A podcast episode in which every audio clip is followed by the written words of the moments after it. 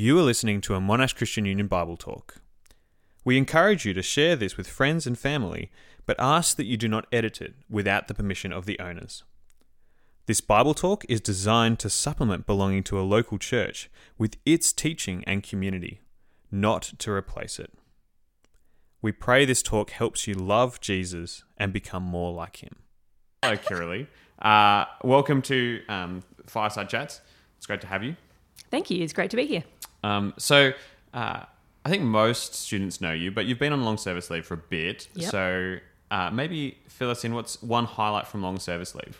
Uh, yeah, it was a good time. I got to go to Japan with a friend for a couple of weeks, and that was a massive highlight. I'd never been before. It was my first time. We got to see cherry blossoms. We got to eat great food. We had beautiful weather the whole time. So, and I got to hold a hedgehog, which was pretty amazing. Yeah, cool.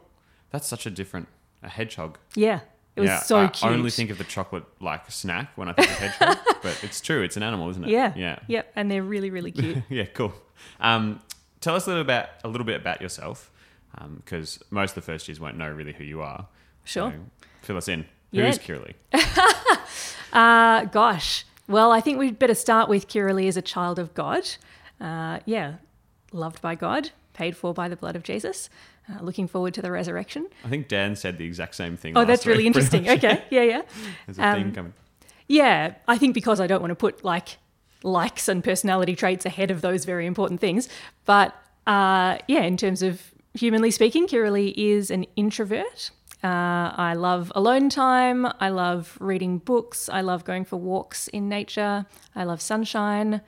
Uh, yeah, I have had a whole bunch of different jobs. Uh, so I said at TNT the other night, I have worked in retail, I've worked in um, banking administration, I've worked in a call center, I worked in a library, uh, and now I'm in ministry at CU. So I've had a varied history.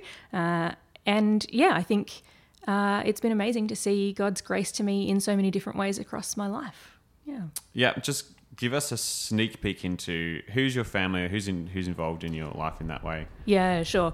Um, so it's complicated.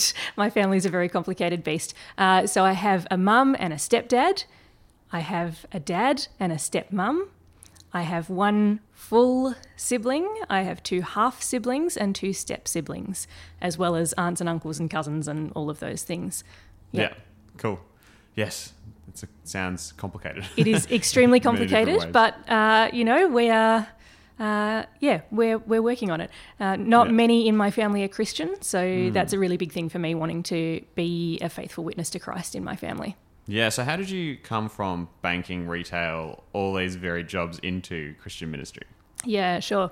Uh, it's something that I was thinking about from the time that I was a student. So, my very first summit when I was at CU as a student in the early 2000s, so you can work out how old I am, um, I heard loud and clear uh, that Christians ought to be thinking about how we can pass the gospel on to the next generation. And the really clear call was uh, Will that be you? why not? Like, why not you? And I, I was pretty sure that God would say, yeah, definitely not you to me. Uh, I was pretty sure that there were so many reasons why it wouldn't be me. But the call was, you know, actually, why don't you pray? Why don't you ask God? Why don't you consider whether God might use you in that way? And that question never really went away for me. So I continued praying about it and mulling over it for years. So I worked in the bank for five years after I finished uni. And I stayed in touch with the staff workers at CU over that time, and uh, basically it just came to the point where I'd been talking about it for a long time. I'd been praying about it for a long time, and I thought, you know, in the end, a ministry apprenticeship is two years out of my life to test out whether God might use me in this way. Uh, and in the end, if God says, no, not you, that's okay. Like, that's not a waste of my time. That will mean I'm better trained. It'll mean I've been able to serve for a couple of years in that way. And I'll also have an answer to this question that I've been worrying about for a long time. So, um, yeah, I came and did a ministry apprenticeship here at Monash. And uh, yeah, it turns out that God said, yeah, go ahead. So, it was a long process. It- I think it took probably seven years of praying and thinking and waiting on God to even launch into the apprenticeship. Yeah. Yeah, and then when you finished your apprenticeship, you didn't start CU ministry full time straight away, did. That's you? right. Yeah. So I stayed on part time doing sort of a, an extra year of my apprenticeship, and I started at Bible College at Ridley.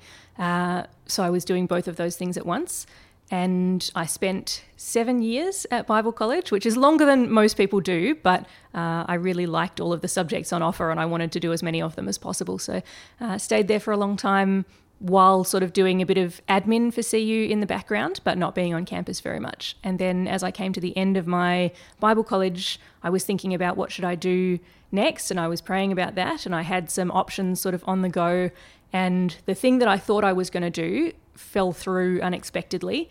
And I was talking to a lot of people and thinking, I don't know, I just don't know what to do. And as I was talking to someone about it, uh, I realized the main reason I wasn't thinking about coming back to CU was because I felt like you should do something different.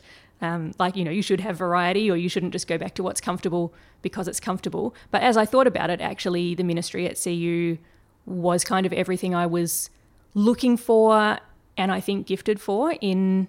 Uh, yeah, in the types of ministry that I'm able to do and what the year looks like and all those sorts of things. So, as I was talking to people, that became clearer that it was still a good option, uh, even if it was something I'd done before. Yeah.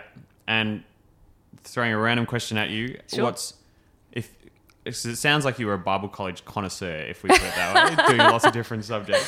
True. Uh, what was the best subject? Oh, that's so hard to pick. Yeah, this is why I said this is going to be a hard question. Yeah. There we go. Yeah, I mean, so many of them were good in so many different ways. I think one that really helped me uh, in terms of how I serve my church was probably two that really helped me in terms of how I serve my church, which is um, Christian worship, uh, which is about why do we do what we do in the church, uh, particularly in our big gatherings, and what's the sort of theology and, and ministry philosophy behind that.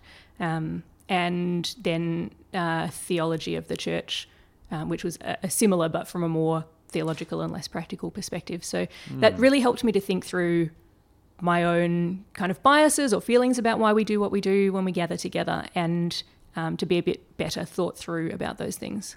Interesting. I was chatting to someone yesterday, and they said that the the worship unit was their favorite unit. So there you go. Mm. Yeah, it was Must really helpful. I think unit. it's just very practical. Yeah. yeah.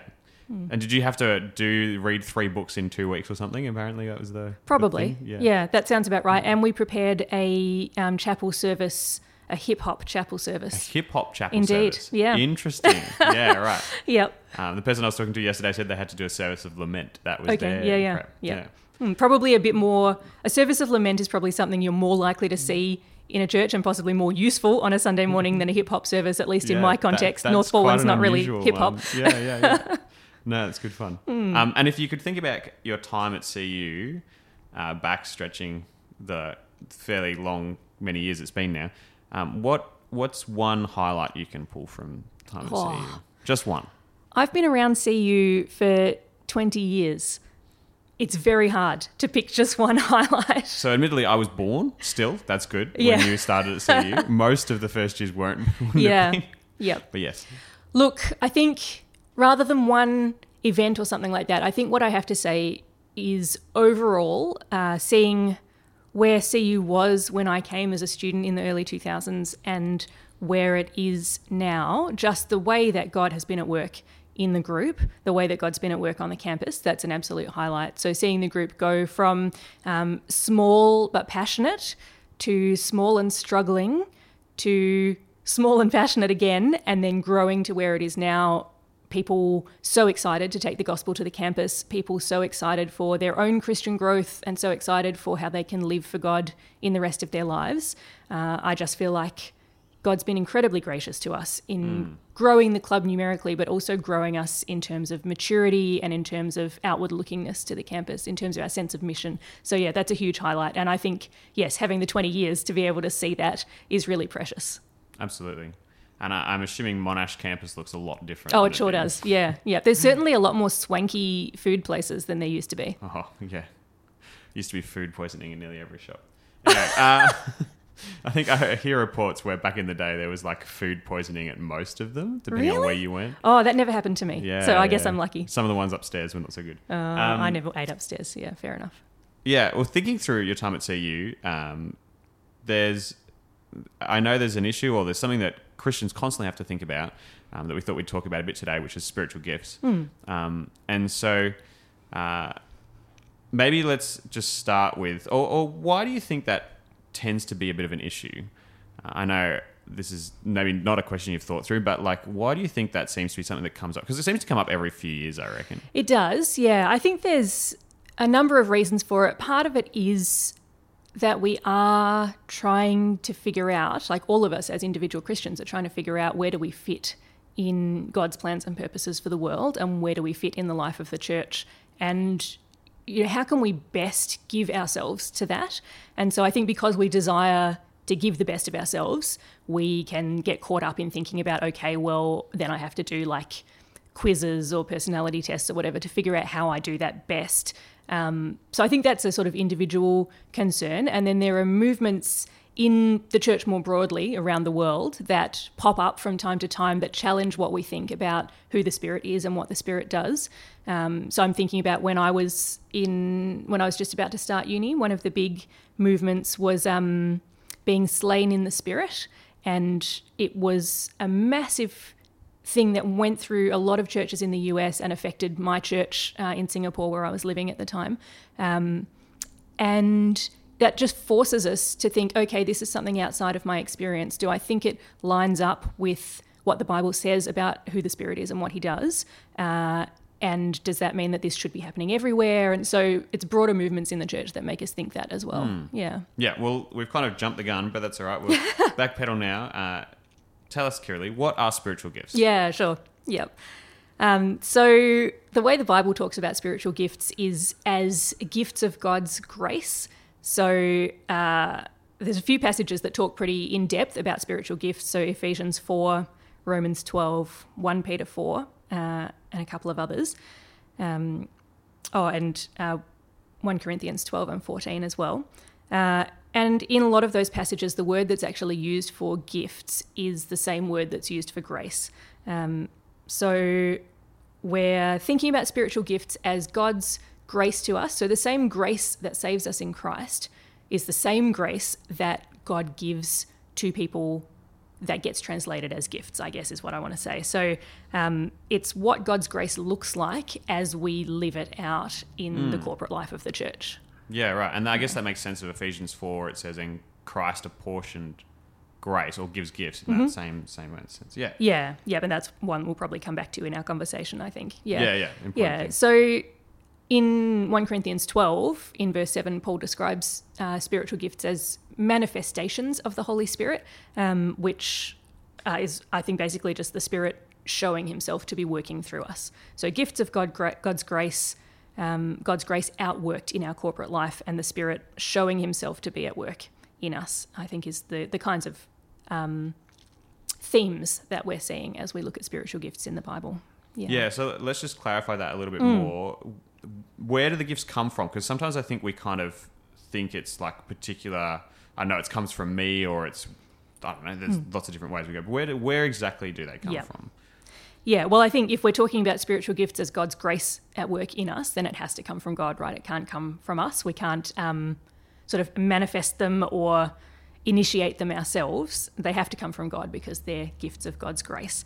Uh, and actually, in 1 Corinthians 12, it tells us that spiritual gifts are given by the whole Godhead, by the Father, Son, and Spirit. Um, so, yeah, the Trinity is united in giving these gifts of, of grace to us. Mm, interesting. So, uh, if they're given by God, um, I guess the the question is we often think about maybe some gifts as more important, or some people might have gifts and other people don't. Who who gets the gifts, like the spiritual gifts, the Yep. portions of Christ's grace, or however you want to phrase that? Yeah. Yeah. Uh, I think the Bible gives us a few different answers um, depending on how you look at it. So, uh, for example, in Ephesians 4, we get more of the idea that um, spiritual gifts or God's grace in this way is given to individuals and particularly individuals in leadership in the church. So, um, people who have got specific roles like teacher or pastor or evangelist. Um, so, that passage starts off at least with us thinking about gifts given to people in leadership roles.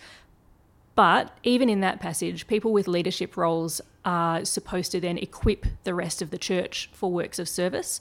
So uh, I read that as those in leadership roles should be using their gifts to help the rest of the church express their gifts and use them for the working out of God's grace. Um, and then I think other passages that we talked about before would also agree. So uh, all of the other passages say that spiritual gifts are given to every Christian. Um, yeah, that every Christian has the the potential to exercise God's gifts of grace. Um, that doesn't mean every Christian should have and exercise every gift, um, which I think is pretty obvious when we look at the way Paul talks about the church as a body, um, when he says every part needs all the other parts, and no part should think that it's uh, better than the others or worse than the others because it has a particular role in the body. Um, every part's dependent on all the others, and we need each other in the church because we all have different gifts and because our different gifts complement each other. Um, so, yeah, I think to summarize, God gives his gifts of grace to individuals. He gives them to leaders in the church, but he also gives them to every Christian in the church uh, and also to the church as a whole, which I think is actually a really important point when we're thinking about it. It's not just about me and my gifts, it's about how do my gifts fit into the whole? How do my gifts serve the church? Uh, and I guess, yeah, how are all the gifts that God's giving to everyone complementing each other in serving the church? Yeah, yeah, you're right. So that that doesn't mean that I have to necessarily be the person that fills a particular spot in the church, Yeah. if that makes sense. Hmm. That, that God has given a gift to someone to fill that role in the church. Yeah, although that said, you absolutely can serve in ministries that are not a particularly good fit for you or are not sort of in line with the ways that God's gifted you um, if there's a need. Like, so I think that's another trap that we can get caught up in is the idea that, you know, I'm gifted at kids ministry and that's the only thing that I can do and that's the only place where I'm going to serve. Um, or, you know, I have to work to figure out what my one gift is and then I'll figure out where I can serve with it. I think actually a better way of thinking about it is to think what are the needs in my church now, in my Christian community now, and can I meet any of those needs, whether it's my happy place or not? So all of us have to do things in our roles that are not part of uh, the, the stuff that really you know fires us up or that we're passionate about or that we feel God's particularly equipped us for, but sometimes it's still important and necessary to do those things. Yeah. Yeah.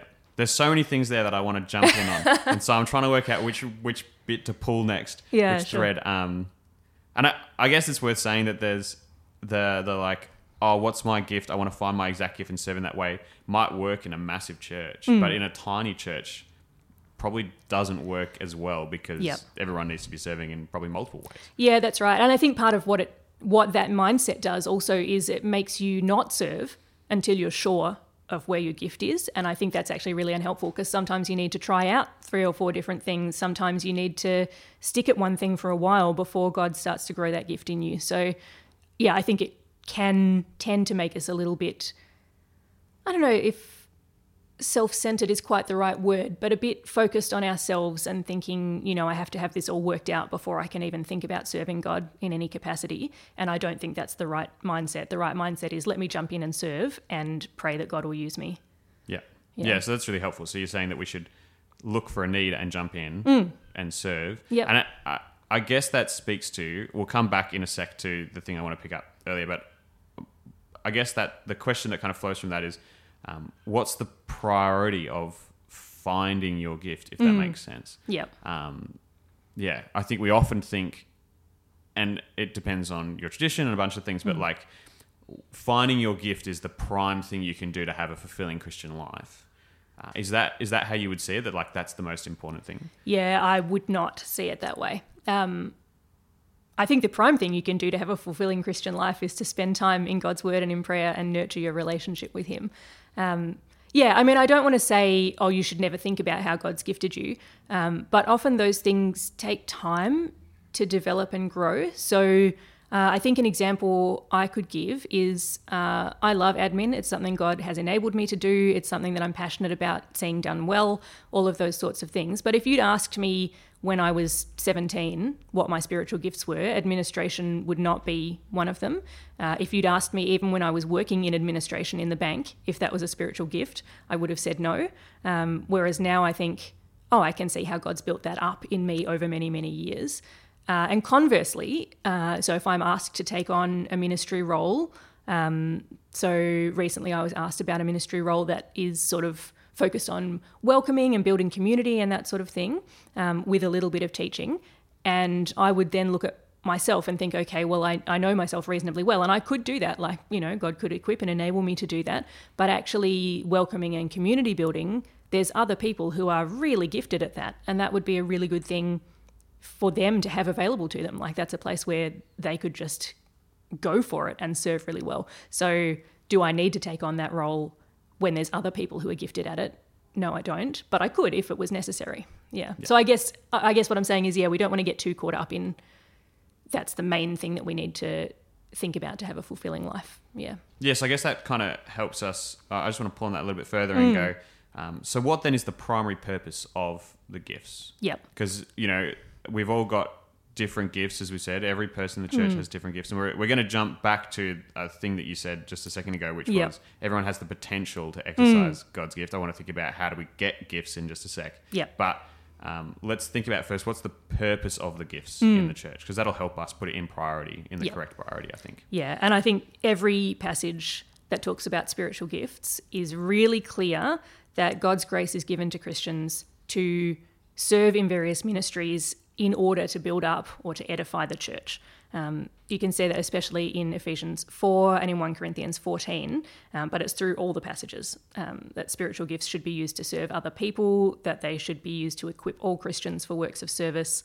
Um, so they build up the church as we serve other people and as we equip other people to serve. And the whole point of building up the church in those passages is so that we stand firm in our faith, um, so that we are all together growing towards maturity in Christ. Mm. Yeah, so I guess that shapes how you if you work out what you're gifted at, it, it, shapes how you use that, I guess. Yeah. Because if you're using it in a way that isn't actually helping build the church, mm. but actually stomping on people or yeah. um, just edifying for you and no one else, yeah. Um, which I guess is where Paul kind of talks about tongues and various other things. Yeah, so that would be um, yeah, one Corinthians fourteen is a good place to go to look at what are some examples of places where uh, people in the Corinthian church were not using their gifts to edify the church, but to edify themselves, and how Paul corrects that and says, no, this isn't about edifying yourself, this is about building up the church. Yeah. Yeah, so with that kind of framework in mind of this is God's grace that's given to build up the church, and that's mm. the point of it. Then we can say we'll jump in and serve and see yeah. how that goes. But yeah. let's let's think about that a little bit more. So we've said that every person gets grace to portioned or some gift given. Um, but you said everyone has the potential to exercise the gift that God has given. I think that mm. was the words. Yep. Um, and I, I, know there's a bit of um, there's often a little bit of back and forth about how exactly do we get gifts, and yep. is there like a point that God gives His gift? You know, there's a there's a second filling of the Spirit, or or what? How do we get spiritual gifts? What's that? Yeah, process? sure. So I think when I say everyone has the potential to exercise the gifts that God's given them. I, what I mean by that is kind of what I was saying before that sometimes it takes time to know what your gifts are, sometimes it takes time to grow into them, sometimes you actually do need to practice and be trained to use them well. Um, sometimes God gives different gifts at different times in your life for various ministry roles. So that's what I mean by everyone has the potential to exercise gifts. I don't think we should see it as, you know, you suddenly know what your gift is and all of a sudden you're amazing at it and you never have to think about this again. Um, that's what I mean by potential. I don't mean there's something special that has to unlock your gifts other than time and God's work in you, I think. So, um, yeah, we, we already said it's God who gives people gifts of grace. So, the question is, how does he do that? And I think there's a few different um, beliefs or understandings about how he does that. So, some Christians would say that after you become a Christian or after you've been baptized with water, you should expect to experience a second baptism of the Spirit, which uh, allows you to speak in tongues as the evidence that you really have received Christ and received that Spirit baptism. Uh, and that idea comes from Acts 2 in Pentecost, where the Spirit comes on the disciples and they all start to speak in tongues. And there's other places in Acts where there's a similar pattern, where people believe and then sometime later they receive the Spirit. Um, so people who would hold that view would say that what the disciples experienced in Acts 2 should be normal. Like that should be the norm for all Christians in all times and places. Um, but I would say that that's a misreading of Acts. I don't think Acts is meant to be a how to manual. It's meant to be a description of how the gospel spread from its small beginnings into this global community of believers. So we do get these stories in Acts of people believing and then sometime later receiving the Spirit. And that's meant to be a description of what happened at that time. It's not meant to be a, a norm or a prescription for how things should be for all time. Uh, and when you read through the whole of Acts, you also see there's plenty of other times in Acts where the Spirit comes upon people before water baptism, or the Spirit comes at the same time as water baptism. So I don't think Acts is meant to be a template for us to follow on that. And I think. Um, and 1 Corinthians 13 is helpful in that, with not everyone speaks in tongues and not everyone does. I think it's 1 Corinthians 13? 14. 14. There Yeah. you. Thank you. Yeah.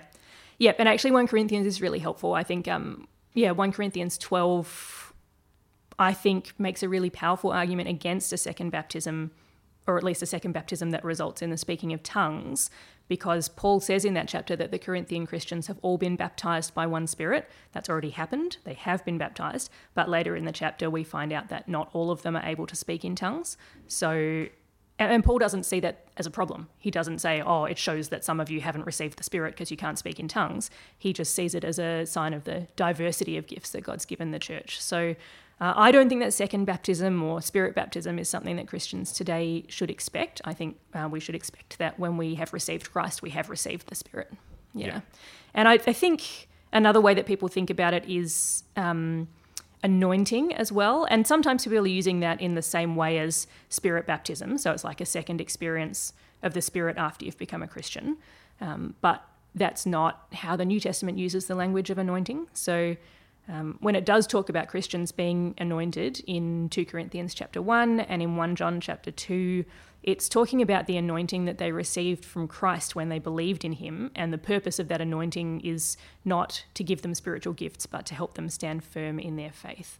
So, yeah, I would say we don't get spiritual gifts through a second spiritual baptism, we don't get it through a spiritual anointing, but uh, the New Testament, I think, overwhelmingly says Christians receive the Holy Spirit at the moment that they receive Christ. And I think, given everything that we've said about the Spirit working to, um, yeah, what the Spirit does and who the Spirit is, um, that He opens our hearts to the gospel and He brings us to salvation and He unites us to Christ and fellow Christians and He helps us understand God's Word. And given what we know about the unity of the Father, Son, and Spirit in the Trinity, there really is no way that we could expect to receive Christ without receiving the Spirit. Like that just it wouldn't work in terms of how the Bible talks about the Father, Son, and Spirit together. So um, yeah, I so how we get spiritual gifts is God gives them to them, gives them to us, and we receive the Spirit at the same time as we receive Christ. That is when we believe. Yeah. Kirrily, it kind of just seems so ordinary Yeah. in some ways. Like, um, I think that's the thing. When we think about spiritual gifts, we always think these extraordinary, amazing things. But the the framework you've just given us kind of seems pretty ordinary in the sense that we've been given spiritual gifts when we receive the Spirit. We work it out over time as we seek to serve and build up the church. Yep. Um, yeah. Why? Why is that so ordinary? I guess. Like, why? I don't know how to phrase this question, but um, like, yeah. Uh, what if I want it to be this kind of extraordinary thing? Do you have any comments on that? Yeah. Uh, read 1 Corinthians. so I think I, I get that. I really do. Uh, and I have those moments where I think, oh, I don't have the gifts that I want to have, or I wish I had a more spectacular gift, or whatever. Um, so I do sympathize. I think part of the reason, though, that we think that way or that we feel that way is because we want to be extraordinary. So a little bit like you know Adam and Eve saying, "I want to make the rules and do it my way."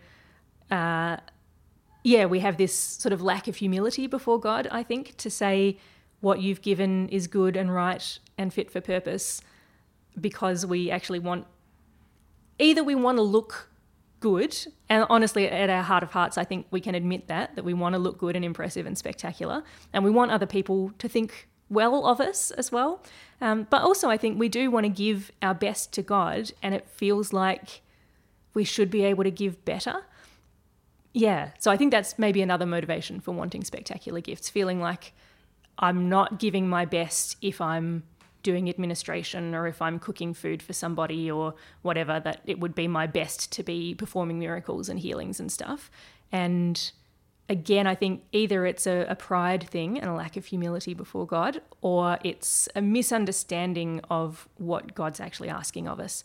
Uh, yeah, thinking that we need to be in some way special or extraordinary or earn favor with God, which we know from the gospel is not the case. So yeah, Yeah, let- let's just think about that a little bit more. So, um, what we I think we what we quite often left feeling if we don't say have an extraordinary spiritual gift and we don't do all these amazing things is that somehow we either are less sure of our salvation or that maybe we've got like we're like a second rate Christian or Yeah. something like that. Um, do you want to just speak to that? Yeah, sure. I think that exactly comes back to all of Paul's body language. Um, not his body language, as in like he's waggling his hands or whatever, but Yeah. his language about the body, um, where he says nobody should consider themselves above anyone else. Nobody should consider themselves less than anyone else.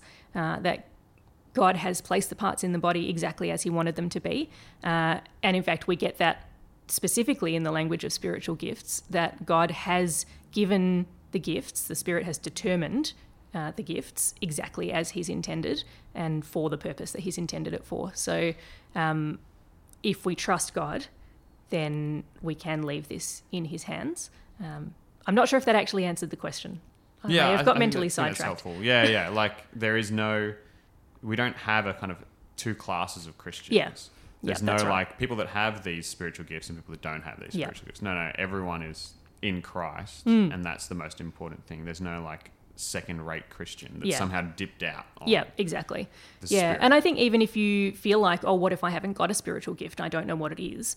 Um, that doesn't mean you don't. It just means that it, you haven't grown into it. You haven't had a chance to exercise it. You know, you haven't received the training you need to use it well. Any of those things, um, or God is using you, and very likely God is using you in ways that you don't realize. Uh, and some of the time, we don't realize that the things we're doing are really serving the church in a way that um, is different from others. Like, if you know what I mean. So, in a way that is putting our particular piece into the jigsaw puzzle. Yeah. Um, sometimes because it's something we're already doing or already comfortable with, or we feel like we're doing okay with, we don't realize how unusual it is or how helpful it is to the church. Yeah. Yeah. Yeah, and I guess it um Nope, total mind blank. That's all right. I had something useful to add there. Oh yeah, that's what I think. Maybe it's a moment also uh, that if we are really struggling to work out how we're gifted, just to reflect and say, are we, are we actually serving in any way? Yeah. Because if we're just kind of sitting in the back of church, just kind of you know coming, going, not doing anything else, and we're not serving the church in any way, Yeah. it's pretty hard to work out what spiritual gift you have, Yeah, or how absolutely. God's gifted you in any particular way. Yeah. And I think that's why I would say jump in and serve somewhere because if it's not the right fit, you'll know pretty quickly. Yeah. and um, it may be something that you can, yeah, that you can still contribute to, even if it's not Yeah. your passion, your happy place, whatever. Yeah, and if you serve faithfully, even if it doesn't, You will be blessing the church. Mesh, yeah, it'll be a blessing anyway. Um, Excellent. We've covered a lot of ground. Yeah. Uh, the kind of place I, I guess that I think would be helpful to end on is people have different views about gifts like prophecy, tongues, um, healing, those kind of things. Whether they continue now, whether they don't. Hmm. Um, and there's like there's I think there's a million different views on spiritual gifts. Do you want to just give us what are kind of the, the biblical bounds, I guess, to um, what are some biblical views and what are some extra or outside of the Bible kind of views that we should stick clear of, if that makes sense? Yeah, sure. Yep. Um, so you're right. The main, one of the main areas where people disagree is about whether all of the gifts are still sort of in circulation, um, or whether there are some of them that God doesn't give out anymore. Um, and that comes up especially with the more extraordinary or sort of supernatural looking gifts, things like tongues and healing and miracles, and uh, maybe what some people would call prophecy. Although I think that's I think the way the Bible describes prophecy is maybe a bit different from what we usually think of. But anyway, that's a whole other a whole other thing. Um, so yeah, what would what leads people to think that God doesn't give spiritual gifts? I think it's helpful to unpack the different views and kind of look at how the Bible does or doesn't support that view. Um, to sort of come to a, a consensus. So in 1 Corinthians 13, 8 to 10, it says, Where there are prophecies, they'll cease. Where there are tongues, they will be stilled. Where there's knowledge, it will pass away. Uh, and then Ephesians 2:20, the church is built on the foundation of the apostles and prophets, with Christ as the chief cornerstone. So, people who would say God doesn't give spiritual gifts anymore would understand those passages to be saying there was a time in the early church where spiritual gifts were necessary, like when the Bible hadn't been put together yet, and it was really important that the apostles were gifted to lay the foundation of the church on the gospel of Christ so that the truth didn't get distorted. But then once the Bible was complete, spiritual gifts aren't necessary anymore. So since that time, they've passed away. So that's what uh, people who hold that view would argue. All spiritual gifts or just some spiritual gifts? It depends on the person. Okay, Yeah, yeah. you can. There are people with both views. Um, so I think the one Corinthians passage is actually talking about what will happen when Christ returns, and not about what will happen when the Bible is completed.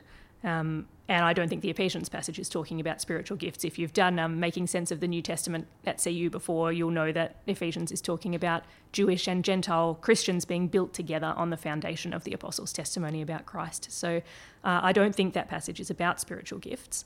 Um, so I think that's, yeah, that's a place where I would probably say I'm not sure Scripture speaks strongly enough to uphold that view.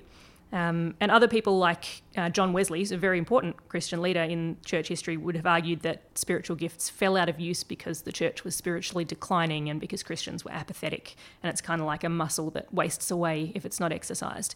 And I do think there's some truth in that. I think we can uh, overvalue some gifts at the expense of others. So then there are some that, you know, people feel kind of like, oh, it's not worth exercising this gift, or, um, you know, we just sort of we don't see it very much in the church because we don't value it very much. But that doesn't mean that God doesn't give gifts anymore. It just means we don't notice them or we don't exercise them. So that's one view. There are other people who would say all the gifts continue into the present day. Um, and where they would go in the Bible to say that would be 1 Corinthians 1 7, which says that the Corinthians don't lack any spiritual gift as they wait for the Lord Jesus Christ to be revealed. Um, so, from that verse, people would argue that every spiritual gift that's mentioned in the New Testament must continue until Christ returns. Uh, and I think there there is some logic to that, right? Because if the gifts are meant to build up the church towards maturity in Christ, then we should expect that those gifts will be given until he returns. But we also want to hang on to some context there. So, in that verse in 1 Corinthians 1, Paul is talking to a church who are totally puffed up and proud of how spiritual and wise they are, even though the rest of the letter shows that they're not spiritual and wise. Uh, and they're looking outside of Christ for spiritual power and wisdom. So, Paul's point here is not confirming that every spiritual gift is still in circulation. His point is they already have everything they need in Christ. Um, so those are kind of some for and against on those two major positions. There is a middle ground as well. So um, some people would say that uh, some of the gifts have ceased, but others still continue. So, uh, for example, prophets and apostles were gifted to prepare the foundation of the church, but because that foundation has been laid and now we have God's authoritative word in the Bible, we don't need uh, those eyewitness verbal testimonies uh, of the prophets and apostles anymore. So those gifts aren't there, but the, uh, there's similarities between those gifts, which might have ceased, and um, sort of still proclamation gifts in preaching and teaching and evangelism. Um, So if they're, if they're the kind of say three, well, that's a I guess it's a spectrum, Yep. if you will. Um, then we we'd kind of say that like there's biblical support for most of that, but to a certain extent, you wouldn't necessarily break fellowship over that or no, exactly. that kind of thing. Yeah, I think it's really important to say that this is uh, an area that faithful Christians have disagreements on, and I think um, we're all trying to understand God's word as clearly and helpfully as we can. I think where it becomes a problem, yeah, where it becomes a problem is if somebody who holds whichever view is saying, if you don't hold this view, you're not a real Christian. And you need to sort of be converted in air quotes to my view of spiritual gifts. That is a real red flag for me uh, because i guess because i can see how people come to these different views. And uh, i want to hold that this is somewhere where we want to try and understand scripture really well and we want to listen to god um, but where for i think legitimate reasons people can hold different views so yeah i, I wouldn't want to say we should break fellowship over what view someone holds on this, but I do think where somebody's saying you have to believe it this way or else you're not a real Christian, that's really concerning to me, and I wouldn't want to follow that person, I suppose, or I wouldn't want to agree with that. Yeah. Is there is there a bound there where you go actually no this, it, this like these couple of views are like clearly non-biblical?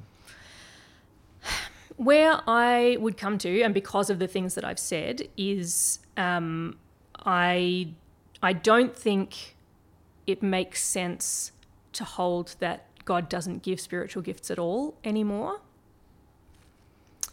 I was thinking, sorry, I'm Yeah. thinking more along the lines of um, some of the other views we hear, like second filling of the Spirit. Oh, sure. um, Yep. Like apostolic appointment or Yep. Um, the kind of like you have to be specially anointed, those sure. kind of things. Yeah, yeah. No, that's helpful. Okay.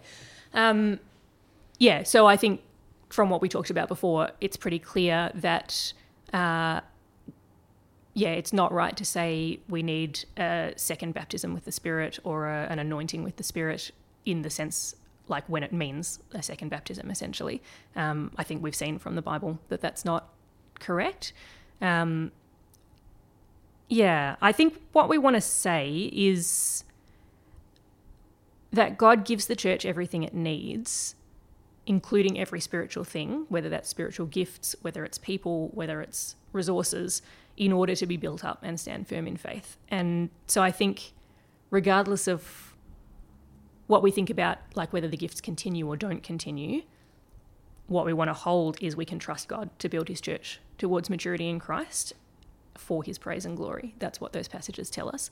Uh, and I think, yeah, where there are different views, we want to try and be gracious with each other, but also keep coming back to God's word uh, and seeing not only what it actually says, but seeing the context of what it says and seeing the, you know, having a sense of the all the things we're talking about in our um, making sense of TNT courses, right? Context, the um, genre of what's being written. You know, is this an instruction or is this uh, just describing what happened?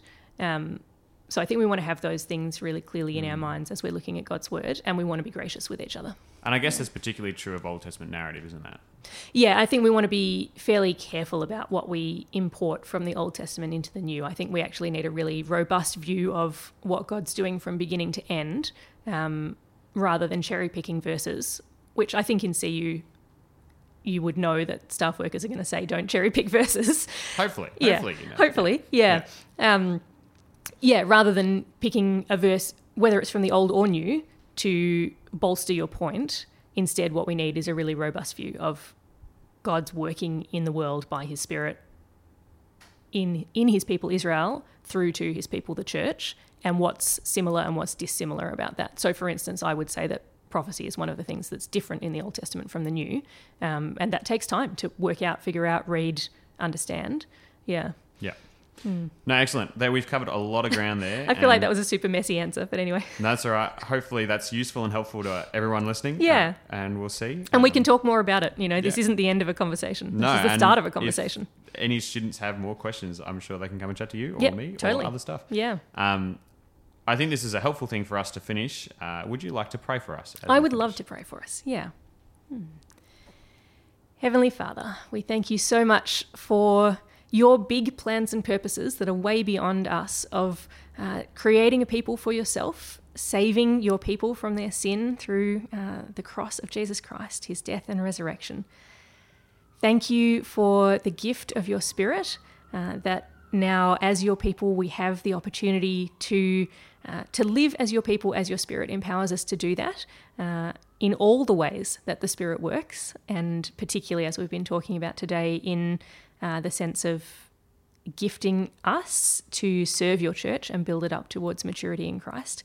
Um, Heavenly Father, we pray for those of us who are feeling anxious or um, concerned about what our gifts might be and how you're equipping us to serve. We pray that you would give us a deep assurance that uh, we have been saved in Christ and that we have received the Spirit through Him, uh, and that you will and you are using us to build up your church even when we can't see it. And we pray, Lord, that you would grow us into a sense of confidence in your work in us and through us. Uh, for those of us who are feeling puffed up and proud about the spiritual gifts that we have, or um, yeah, the spiritual impact that we have in our ministries, Father, I pray that you would humble us under your mighty hand, that you would remind us that these gifts that you may have given us are not for our own um, impressiveness or our own benefit, but they're for service. And so, Father, I pray that you would make us servant hearted uh, and ready to pour ourselves out for the sake of the church. Father, I pray that as your Spirit is at work in each of us individually and in your church as a whole, uh, our own local churches, the church in Melbourne and Victoria and Australia and the world, Father, we pray that uh, as your church is built up and grown, as your Spirit makes that possible, that you would be bringing glory to yourself now and forever. In Jesus' name, Amen. Amen. Well, thank you, Kirrily, My pleasure. for this lovely conversation. Thank you for listening to this Monash Christian Union Bible Talk. We long to see everyone at Monash University know a disciple making disciple of Jesus Christ. If you have been blessed by this ministry and would love to support Monash Christian Union, you can do so via the link in the podcast description.